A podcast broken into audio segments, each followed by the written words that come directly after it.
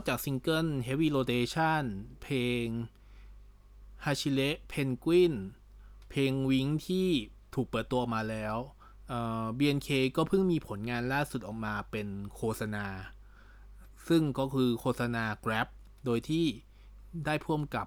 โฆษณาอย่างคุณเต๋อนวพลที่เคยร่วมงานกันที่ Girls Don't Cry มาก่อนหน้านี้ละ โฆษณานี้ค่อนข้างได้รับผล feedback หรือว่า comment ไปในทิศทางที่ดีมากๆ ผมผมถือว่าผมใช้คำว่าดีมากๆ เพราะว่าจากที่ผมสังเกตดูแล้วก็ด้วยตัวเนื้องานเองค่อนข้างเนียบมากๆ ในแง่ของ message ที่ต้องการจะสื่อสารในแง่ของวิธีการเล่าเรื่องผ่านน้องๆ หรือว่าข้อความต่างๆ พวกนี้ถูกสื่อสารออกมาค่อนข้างชัดเจน แล้วก็ ผมอาจจะเรียกได้ว่าเป็นมิตรมาก ๆ กับ คนไม่ต้องเป็นแบบแฟน BNK ก็ได้ แต่ว่าเป็นมิตรกับทุกๆคนที่ได้รับเรื่องที่เรื่องที่เล่าจากน้องๆ BNK ผ่านผ่านปากน้องๆ BNK ที่เป็นแมสเซจมาจากแรปถ้าย้อนกลับไปตัวผลงานของคุณเต๋อนวพลอย่างเอ่อ Girls Don't Cry Die Tomorrow หรือว่า Freelance หรือว่าอย่างล่าสุดก็คือ How to ทิ้งผมอาจจะมองว่า มันเหมือนกับทุก ๆ เรื่องที่เขาทำในแต่ละปีในแต่ละเรื่องนั้นมันเหมือนเป็น time stamp หรือว่ามันเป็นบันทึกเรื่องราวในช่วงระยะเวลานั้นสิ่งสิ่งที่มันเกิดขึ้นกับตัวคุณนวพลเอง หรือว่าสิ่งที่เกิดขึ้นกับสิ่งแวดล้อมที่เป็นอยู่ณปัจจุบัน มันก็จะถูกเล่าเป็นส่วนหนึ่งถูกสอดแทรกอยู่ในเรื่องเรื่องนั้น ซึ่งผมว่ามันเป็นเหมือนกับเป็นลายเซ็นของคุณเต๋อ ลายเซ็นหนึ่งเลยแหละ ซึ่งพอมาเป็นโฆษณาตัว Grab เองก็ไม่พ้นที่จะมีเมสเซจหรือว่ามีข้อความที่ถูกซ่อนอยู่ในในตัวโฆษณานั้นด้วย จริงๆ ผมมีพูดถึงใน Facebook ของผมไปไว้ในวันที่ตัวโฆษณา Grab ออกมา ซึ่งพอรู้สึกว่าถ้าผมจะไม่ผิดโฆษณา Grab ถูกปล่อยออกมาประมาณ 10 โมงมั้ง แล้วก็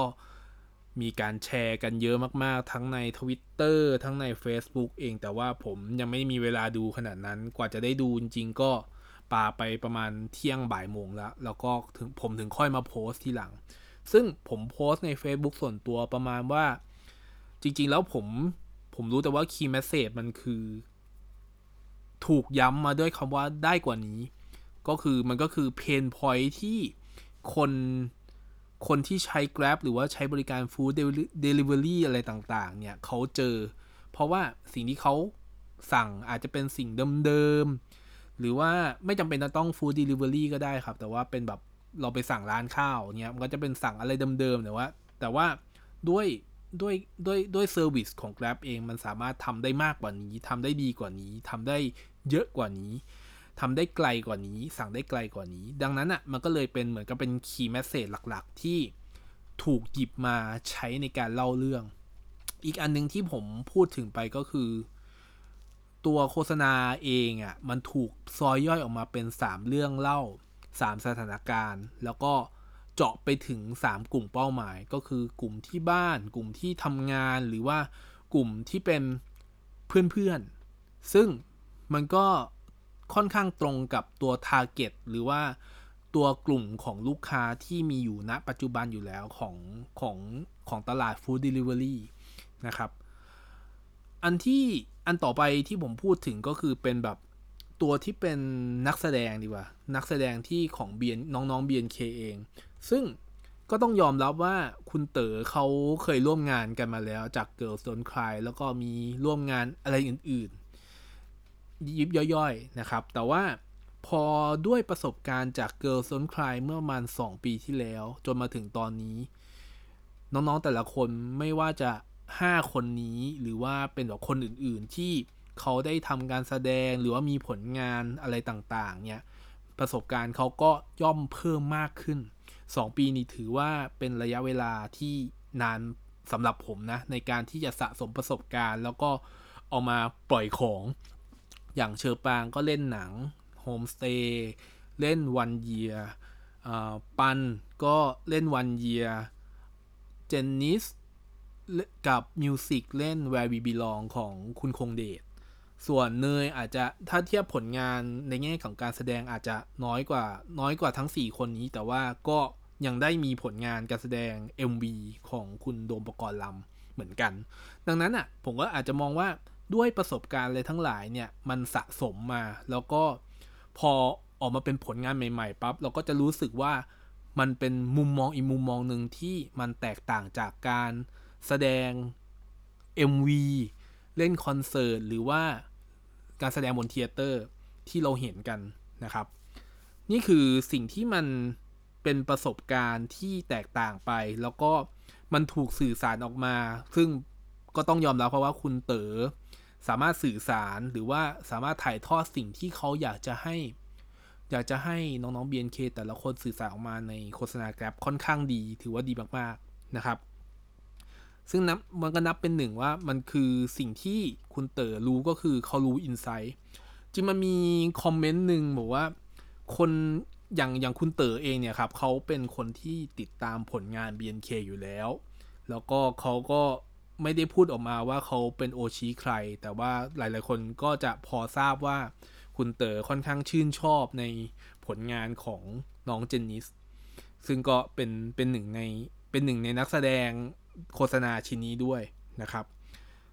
การที่คุณเต๋อเขารู้อุปนิสัยใจคอ รู้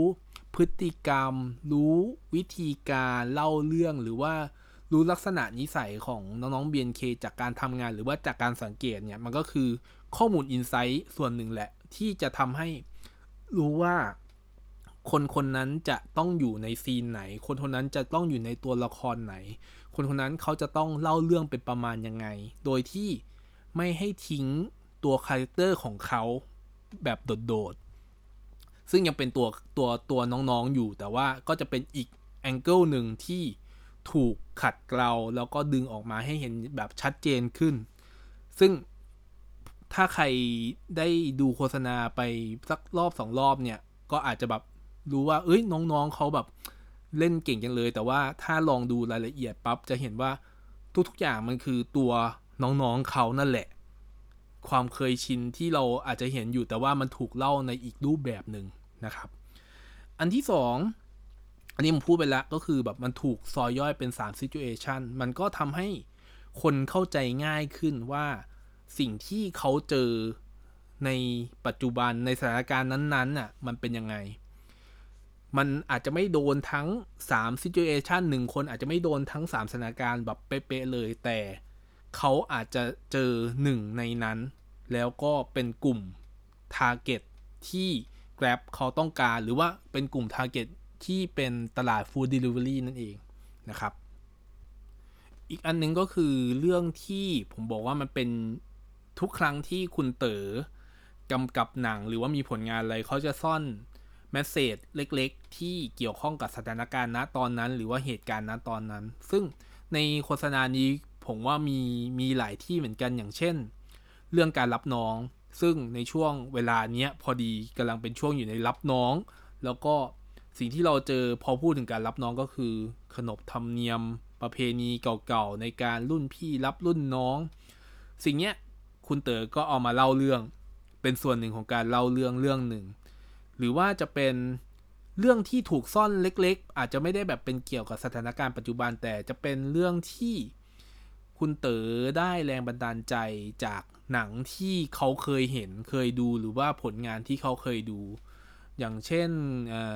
เรื่องของมิวสิกกับที่บ้านก็คือจะมีเหมือนกับพาโรดี้หรือล้อเลียน Star Wars นิดๆหน่อยๆนะครับ ซึ่งอาจจะลองสังเกตดู แล้วก็มีอีก message หนึ่งที่มันเป็น hidden message ที่คุณเต๋อแทรกเอาไว้แล้วก็ทาง The Standard ได้พูดถึงแล้วผมค่อนข้างเห็นด้วยก็คือเขาพูดถึงว่าหนังโฆษณานี้เป็นโฆษณาที่มี keyword ว่าการรับฟัง ทำไมถึงการรับฟัง ถ้าสังเกตดูโฆษณาของ Grab เองที่ถูกแบ่งย่อยออกมาเป็น 3 situation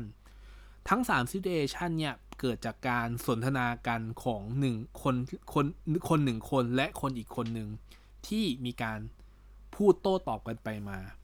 แต่การโต้ตอบกันไปมานั้น เป็นการที่มีฝั่งใดฝั่งหนึ่งที่ไม่ยอมฟัง จะมีคนพูดหนึ่งคนแล้วก็ อีกคนหนึ่งก็ไม่สนใจว่าเขาพูดอะไรมา แล้วก็จะพูดตอบกลับไป ซึ่งจริงๆ ผมไม่อยากโยงสถานการณ์ณปัจจุบันเลยก็คือจริงๆ มันคือตรงกับสถานการณ์ปัจจุบันมาก ๆ เพราะคนอยากจะพูด อยากพูดมากๆ มีปริมาณเยอะมาก แต่คนฟังไม่ยอมจะไม่ยอมจะฟัง ไม่ยอมเปิดใจรับฟัง ซึ่งมันก็คือ signature อย่างที่ผมบอกนั่นแหละว่า คุณเต๋อเองชอบ ทำหนังหรือว่าสารคดีหรือว่าเรื่องเล่าอะไรสักอย่างหนึ่งที่มันโยง หรือว่าสามารถพูดถึงไอ้เรื่องที่มันเกิดขึ้นณปัจจุบันได้ ซึ่งมันเป็นอะไรที่มันถูกซ่อน แล้วก็พอมันตีความหมายออกมา หรือว่าคนรู้เนี่ยมันผมว่ามันลึกซึ้งมาก ๆ ในมุมมองของการเล่าเรื่องหรือการทำ storytelling สิ่งสุดท้ายที่ผมอาจจะอยากพูดถึงก็คือการ มันคือการรับฟังเหมือนกับที่ The Standard พูดแหละ แต่ว่าเป็นมุมมองของคนที่เป็นคนเล่าเรื่องอย่างพ่วงกับอย่างคุณเต๋อเองกับตัวเจ้าของผลิตภัณฑ์อย่าง Grab ซึ่งอาจจะมองว่าคุณเต๋อเองก็กล้าที่จะเล่น